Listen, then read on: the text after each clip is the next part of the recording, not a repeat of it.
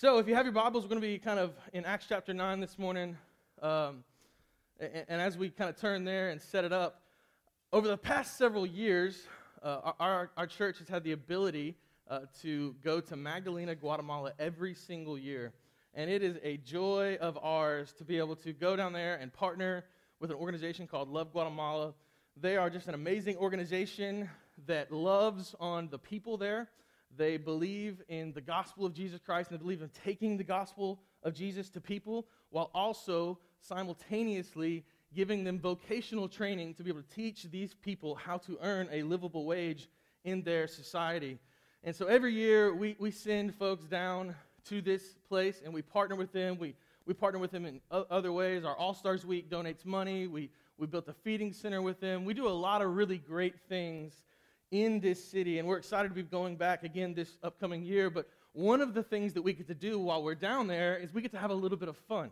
Uh, we take about a half day one morning and we go to a volcano. Now, if you don't know anything about Guatemala, what you need to know is I believe the, the country of Guatemala has more active volcanoes than any other country in the world. There's a ton of volcanoes in this place. As a matter of fact, where we stay in Magdalena, we are looking at about two volcanoes. And if you're lucky, some of the groups in the years past have been able to see these volcanoes puffing up smoke and uh, hopefully not too many other things, but it has happened. One erupted a few years ago, as you may have noticed in the news. But we get to go to this volcano. We go to the volcano called Pacaya. And uh, what's cool about this place is we're about an hour away from this volcano. And so you have this enormous, amazing view of a volcano. And we're about an hour, hour, hour and a half away, like I said, and we get in buses and we load up and we start driving. And you have a great view of, of the volcano and the city. And every minute you get closer, the view just increases in, in, in its beauty and its wonder. And at one point, we get, we get almost to the base of the mountain and we start climbing up in, in our bus. And we were already at about 7,000 feet altitude. And so Imagine that, and then you're going up in a bus up the side of a mountain right next to this volcano. And we're going up the side of this mountain, and the views are just getting much more spectacular every minute. And, and, and, at one point, we stop, we get off the bus, and they give us horses. Now, as you can imagine, they gave me the smallest horse that was available. Uh, and it came really quick and easy. Oh, there's a horse. This guy will fit on perfectly. And my horse was probably cussing the entire time that I'm riding up the side of this mountain. But I'm on this horse and we're going up, and it, it, it's kind of scary at moments because you, you're kind of winding on the side of this mountain slash volcano, and you get to a point where the horse can no longer go. And so you get off the horse and you start trucking it. You start walking up, and I mean, the sights are amazing. We get to a point where there's this little, uh, little hut that sells all kinds of little crazy things, but at this moment, like, you know, touristy stuff, but at that same moment, you can get marshmallows and you take them out and you roast marshmallows in the heat of the, the now dried magma that has leveled out that area. And you're kind of walking on this very sharp rock. And it's so hot that you stick the marshmallow down there and you toast your marshmallows. Like, that's crazy. It's, it's less crazy now because it just erupted. But when I went about four years ago, it hadn't erupted in about six or seven years and it was still hot. Like my marshmallow would come out on fire from this heat. That's the good part. It gets better, but it gets difficult before it gets better. So you get done roasting your marshmallow, you've already trekked up a lot of the mountain, and you're a little tired because you're overweight. And I mean, you're not overweight. Maybe I'm overweight, and you're, you're, you're up really high. And you look to your right, and your tour guide says, We're going to climb up that it looks like it's a 90 degree, you know, in, increase, incline. Like it is straight up and down. And I go, who's climbing up it? Like, I, I don't know how this is going to happen. So the first year I go, there's several of us, and we, we start climbing up this uh, hill. We'll call it a hill, just to make it sound good, right? And there's a point where you actually kind of have to get on all fours because you're not walking up this hill. And I remember we're pushing people, we're, where let's go. It's like football camp. Like it's just intense. Now some people are, oh, I got it just fine. And I'm like, good for you. I don't, and neither do the 16 people behind me. But it's okay. And so we climb up to this thing, and then, like manna from heaven, there's a Gatorade stand right there at the top. I mean, it's like a $20 Gatorade, but it's there. And you get this Gatorade, and you turn right, and you go probably 20 yards or so. And what you thought you saw from the ground, this amazing view of a gorgeous volcano, you turn and you look and see what you can only imagine as being touched by God. I mean, it, it is just the most gorgeous view that you've probably ever seen. You feel like you can see the ocean on a clear day, and it is just absolutely breathtaking. It is just a, a wonderful view, and you're on the top of this mountain volcano thing, and you look out and you see more. You see the hills and the valleys, and, and what, what you don't know is when you're standing in the valley, it's not really that pretty. Up there, you think it's pretty, and now you're standing up there and you're looking down and you go, Look at all of the geography and the landscape that God has made, and it is so good. I mean, it's just a really good view. For the past several weeks, we've been talking about this idea of searching for happiness. Every single one of us does it. We, in, in, throughout our life, we will search for happiness. It's just something that we do. And we go high and low. We take our gear with us and we set up and we start looking for happiness everywhere we can find it. Augustine puts it like this He says, Without exception, all try their hardest to reach the same goal that is, joy. And, and what we found out in week one is that happiness begins with the thankfulness and contentment in the Lord. If we want to be happy, it begins by being thankful and content in who He is and what He has done. That's where it begins. And that only comes from what we talked about last week is having repentance and faith and belief in Christ. Through repentance and faith, we believe in Jesus. We, we firmly trust who He is. And that is what allows us to be thankful and content for who He is and what he has done. Now, let me say this this isn't to say that people without Christ can't have moments of happiness. I, I think that would be a, a, very false statement to say the only way you can ever be happy at any moment in your life is to be in Jesus. And I, and I think some people who aren't in Jesus would look at me and say, I'm pretty happy. And I would say, I think you think you are too. I think in this moment you think you're pretty happy. But what I would, what I would impress upon you is that it's momentary happiness. It's not, it's not this peace, this joy, this long lasting happiness that we see throughout Scripture in Christ. And I think when you look at the mountain and you look at the, the volcano and that, that trek that we had to take, I think oftentimes in our life, coming to Jesus is a lot like this mountain. We, we enter this relationship with Christ and we see an amazing view. We see this glorious picture of the goodness of God, and we set up camp at the base of the mountain. And we say, God, you are so good. We believe in who you are. We believe in your character. We are firmly planting ourselves at the base of your mountain. And we look all over the place at different times to try to find maybe a little more, a little extra because at times, we might find ourselves unsettled with the base of the mountain. We might find ourselves tempted to kind of look around in different places. We don't move our camp, we're still there. But at times we go, I wonder what's around that bend. I wonder what's on that side of the street. And, and we forget about the goodness of God. And we, because we never climb to the top of the mountain. We never get to the top. And in this series, we're looking at a, a guy named Paul. We're looking at his life. And last week, we, we, we, we looked at this place in Paul's life where the intro of Paul in Scripture is he's holding the coats of murderers. He's holding the coats for guys that are about to stone Stephen, the first Christian martyr. And we ended last week looking at this interaction between Jesus and Paul, where they came face to face on the road to Damascus, where Paul was set out to persecute and, and, and kill Christians. Jesus comes face to face with him on the road to Damascus.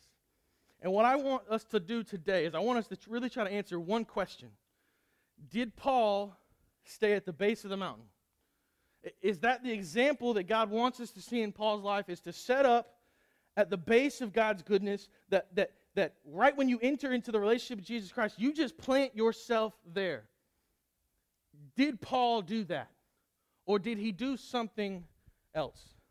And so we're going to be in Acts chapter 9. We're going to pick up right after that interaction that Jesus and Paul have. Acts chapter 9, verse 7. It says, The men who were traveling with him, now this is the men who were traveling with Paul, after seeing this amazing sight where light comes out and Jesus is speaking directly to Paul, the men who were traveling with him stood speechless, as I think I would too. Hearing the voice, but seeing no one.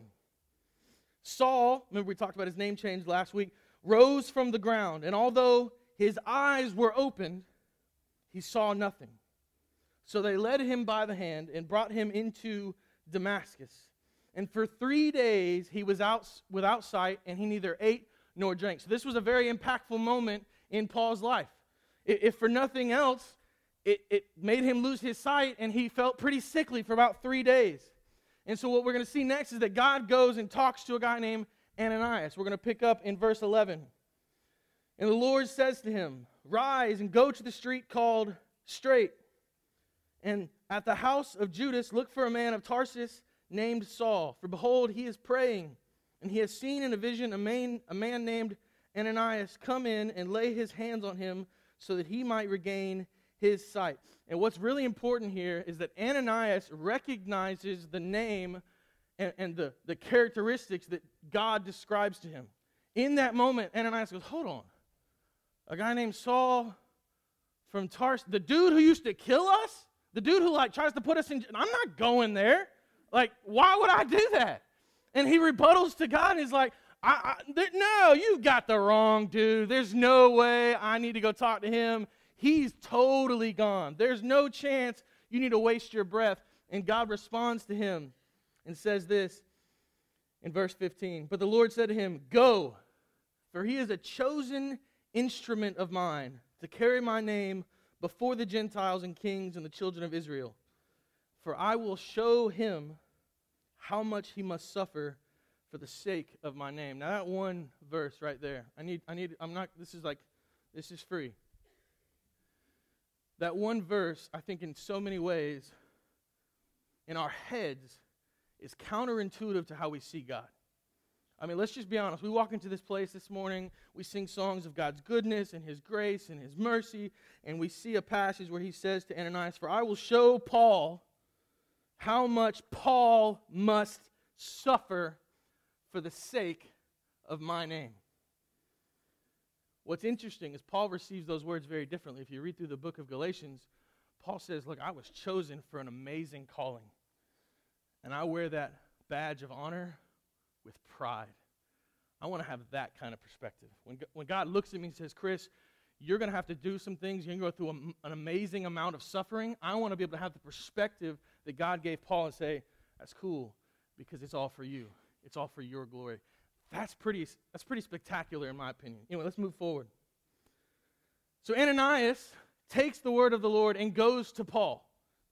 This is, this is key. He opens up. The very first words he says to Saul is brother. Now, that might not mean much to you and I because Hulk Hogan has made that you know title pretty popular. How you doing, brother? And nobody, nobody. Okay, appreciate that. Thank you. Right.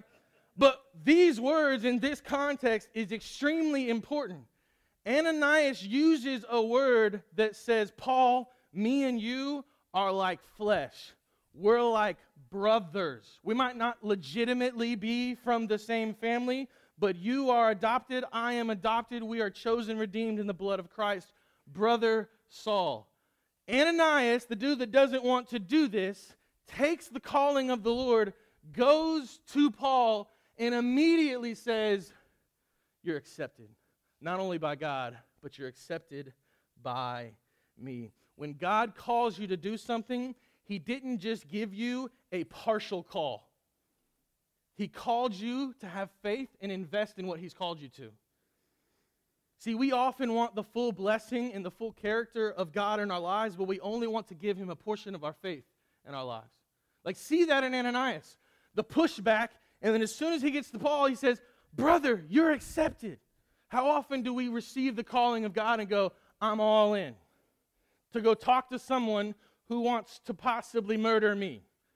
Three days earlier, he wanted me to be either dead or in jail. God, I'm all in. That is some serious faith. Like, when I read this story, I go, Lord, just give me a just a, a fraction of that kind of faith. Just, just give me a fraction of that kind of faith. Back to the text. Brother Saul, the Lord Jesus, who appeared to you on the road by which you came, has sent me so that you may regain your sight and be filled with the Holy Spirit. And immediately something like scales fell from his eyes, and he regained his sight. Then he rose and was baptized, and taking food, he was strengthened. So Ananias goes all in, full faith call. Says, All right, man, let's get up. I'm, I'm here to lead you in the way, the truth, and the life through Jesus. Like you have accepted him, stand up, receive him. And in that moment, scales fall from Paul's eyes. And I can only imagine the feelings that he was feeling in that moment to have once been blind and can now see. And he stands up, and one historian slash biographer, a guy named John Pollock, says it like this Never had trees looked fresher than these Damascus apricots and peaches, nor waters so clear as the Abana River, which is the river that's right near there in Damascus. And Paul is somewhat having this Scrooge Christmas morning moment. If you can play back to, to Charles Dickens' Christmas Carol, he wakes up, Young boy, what day is it? Well, it's Christmas, sir. It's amazing. Go buy the biggest turkey. Like Paul is having this moment where the scales have fallen from his eyes, and he all of a sudden sees the world in a very different picture. And it's a glorious moment for Paul. Like I can see him skipping down the road. Maybe not, he's a little hurt from the moment. But in spirit, he's kind of looking forward. He, he goes to get baptized, and he, he is all in. No doubt Paul could have quoted in that moment Psalms 19:1, "The heavens declare the glory of God, and the sky above proclaims his handiwork." He looks out in creation, he goes, "Man, this is gorgeous." Because he sees the world with very different eyes. And Paul could have very easily, in that moment, sat down at the foot of the mountain of God lived the rest of his life in peace and could have found happiness right there. We talked about how he was raised in a, in a, in a world where he knew how to do business pretty well. He made black tents from, from black goats was a pretty lucrative business. He had a lot of money, so he could have very easily started a small business. He could have raised that small business and, and invested and, and maybe got a little wealth, more wealth in his life. He was already a pretty wealthy man, and he, he could have got married and had kids and just lived the, the, the, the life that many of us look at and go, man, that's a good life. He could have attended church and he could have been a deacon on the, on the, on the church board. He could have led worship. He could have filled in here and there and different volunteers. He'd be the guy like rocking the baby in the nursery because he's just that sweet dude because he's just got it all. That's Paul. He could have easily right there done that. But Paul would have been missing out on two very important things.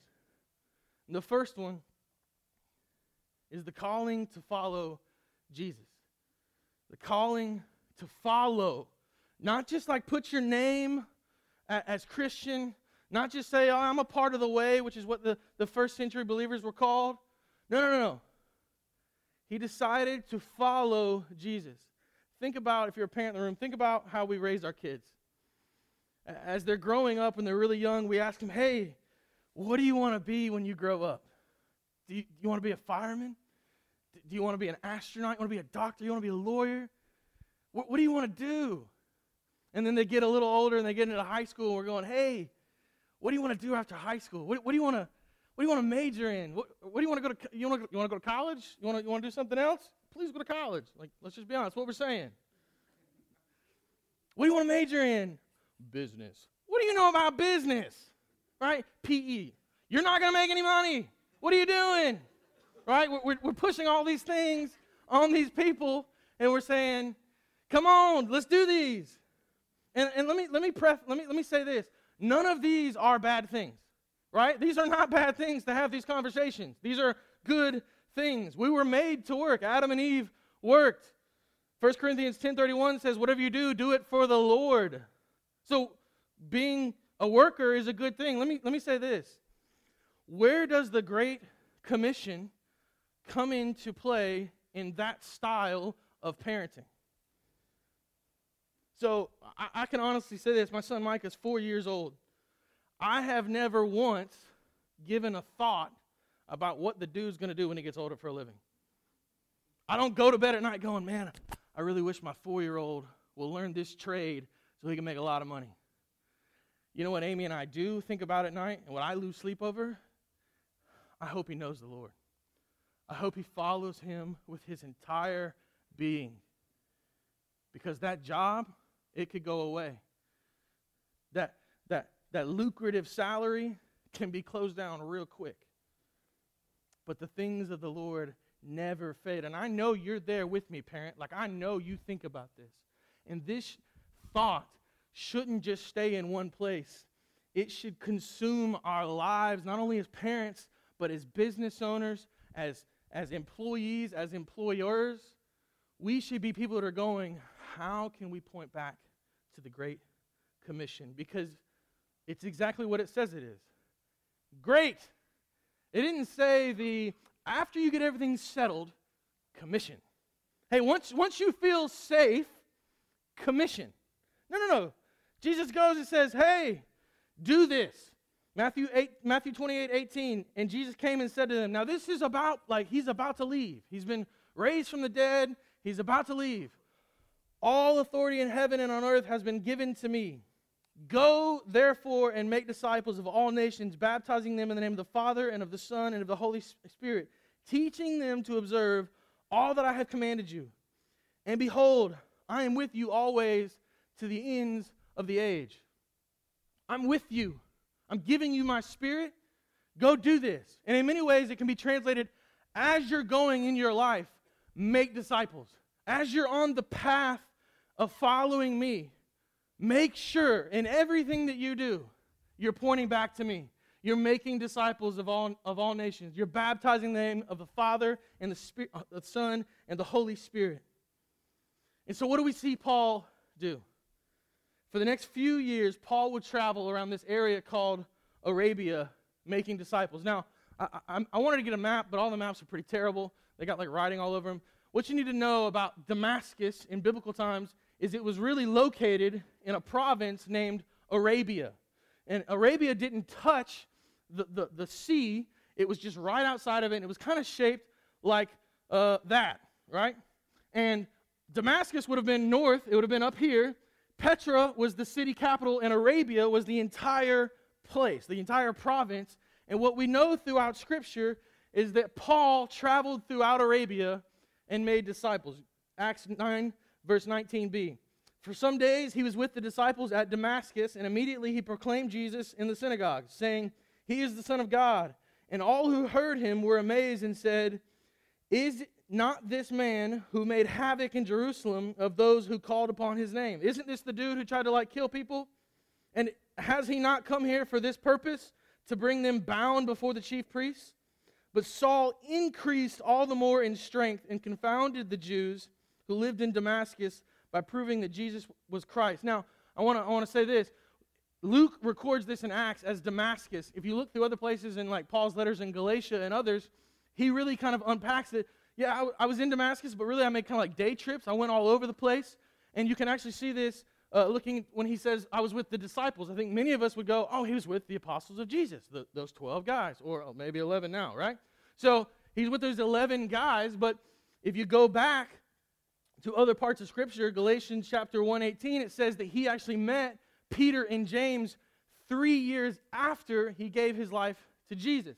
And so for three years, he didn't meet with anybody. He didn't meet with Peter or James. Matter of fact, another 11 years, so a total of 14 years, would be the first time that he was in the same room with the apostles. And so, what we see Paul do is he did not simply settle for the base of the mountain. He didn't just simply settle for knowing God as a Savior. Paul decided to climb the mountain. And he decided to do this by every step of obedience through faith. He decided to do this by making disciples, by, by doing the spiritual disciplines like prayer, meditation, fasting, quiet times, doing these things, and by saying, I am not going to just settle, although it's a great place to settle, for knowing God.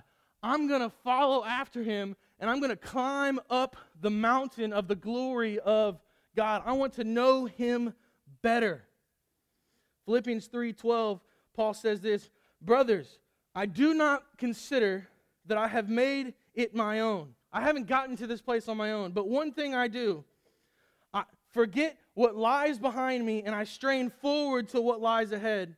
I press on toward the goal for the prize of the upward call of God in Christ Jesus. I don't just settle for where I've been. I'm a, I'm, in many ways, I'm a nomad searching for God. I have a place, I have a home, and it's with Him, and I'm going to continue to know Him better every single day. It's important to note this characteristic about Paul. He did not cast the calling of, of his life as a Christ follower onto someone else. Paul would dedicate the reminder, the remainder, excuse me, of his life to the elevation of Christ and his church. And he didn't look for someone else to do that. He didn't look and go, well, that's not really my thing. That's the thing of Christ followers. And let me, let me say this in, in our culture, it is very acceptable to follow Jesus. Matter of fact, in many ways, it's expected for you and I to follow Jesus. We live in the Bible Belt of America, and I know on media there's a lot of pushback on that. But in the reality that you and I live in and make in Macon, Georgia, it's pretty acceptable for you and I to follow Jesus. And because it's very acceptable and it's a part of our culture, a lot of the things of following Jesus kind of are expected, meaning kind of be a good person, do good deeds, make it to church every once in a while. Make sure that you raise your kids in the faith. But what so happens in our culture, what happens so often, is that we take this culturally acceptant thing to follow God and we twist it a little bit.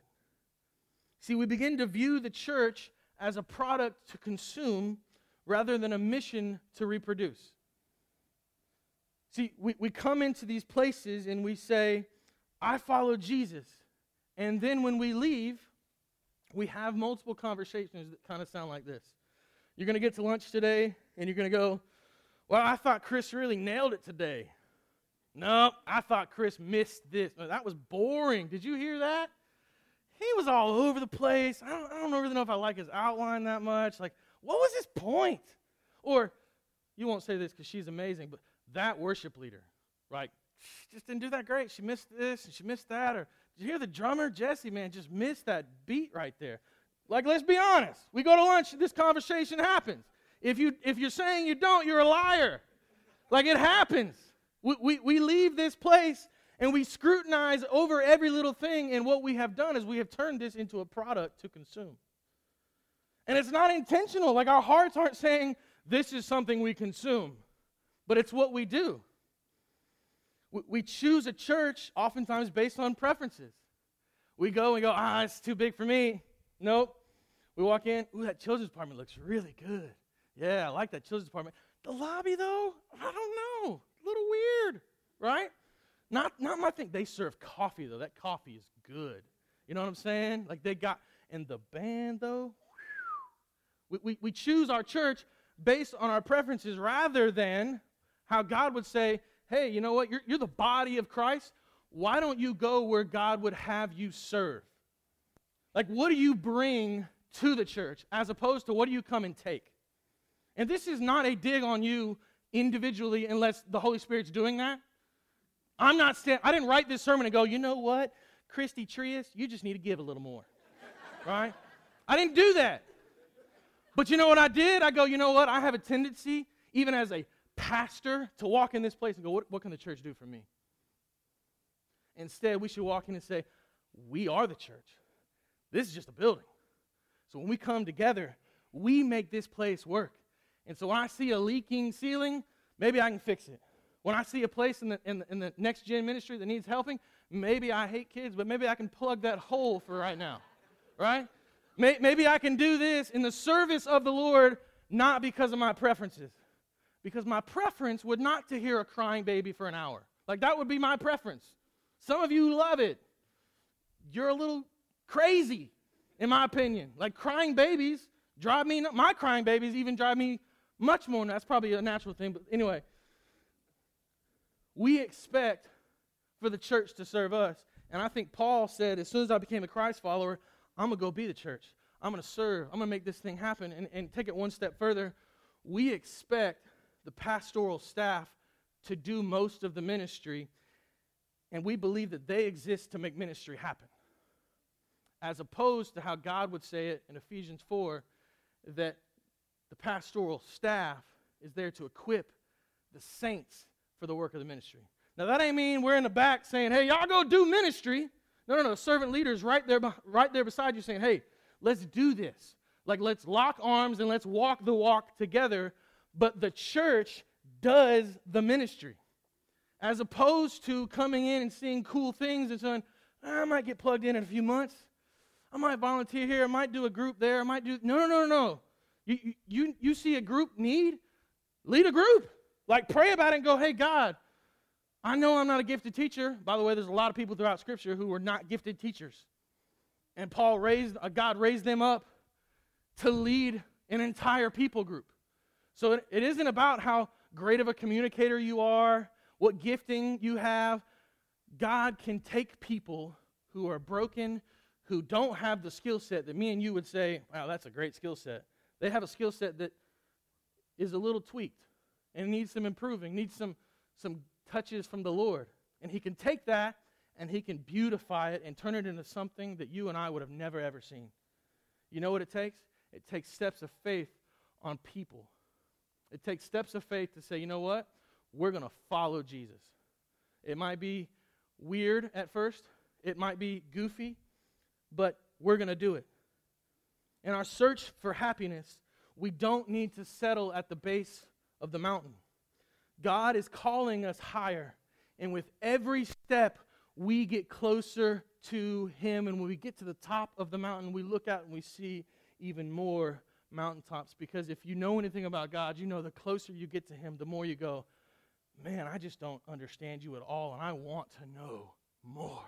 Like you are a glorious God. The, who you are in character and in, in the reverence that you've put in my heart, I want that more. And this is what we see from Paul. He did not just accept Jesus, walk down an aisle, and say, God, I give my life to you, get dunked, and sit there. He packed this thing up, put it on his backpack, and said, Let's follow Jesus. Let's follow Jesus. We need a move of God. And Scripture tells us when we want God to move, He says, If my people will humble themselves and seek my face, I'll move. I'll move. We find happiness when we live like Jesus has called us to live. That's how we find happiness. Like that, that long term, over the moon kind of happiness. Like we are just firmly planted in the peace and the joy of the Lord. We find it when we serve in Him. Now, you'll have to come back next week for my second thing because I'm not going to do that this week. But what I want you to know is that as the band comes up and we sing a couple of songs, want to make sure everybody knows what's going on, a couple of songs, and we worship God, what I want us to know is if you're in, if you're in this room this morning and maybe you're saying, I, I don't know much about God, I'm not even sure if I'm at the base of the mountain. What, what we did on week one is we handed out some compasses, or maybe more than one compass. We handed out compasses, and we said, you know, in our lives, we all search for happiness, and oftentimes we look inside for that. And we think we know what makes us happy, but in reality, what makes us happy is God and His compass. And so maybe if you're in this place this morning and you're saying, I don't really know if I know the Lord, but I want to know more, maybe you need to come lay down your compass and grab one of ours. Maybe you need to lay down one of your compasses and, and grab this compass right here that is just a representation to say that, God, I want to know more about you. I want to follow you. The passage that we wrote on, on this says, Delight yourself in the Lord, and he will give you the desires of your heart.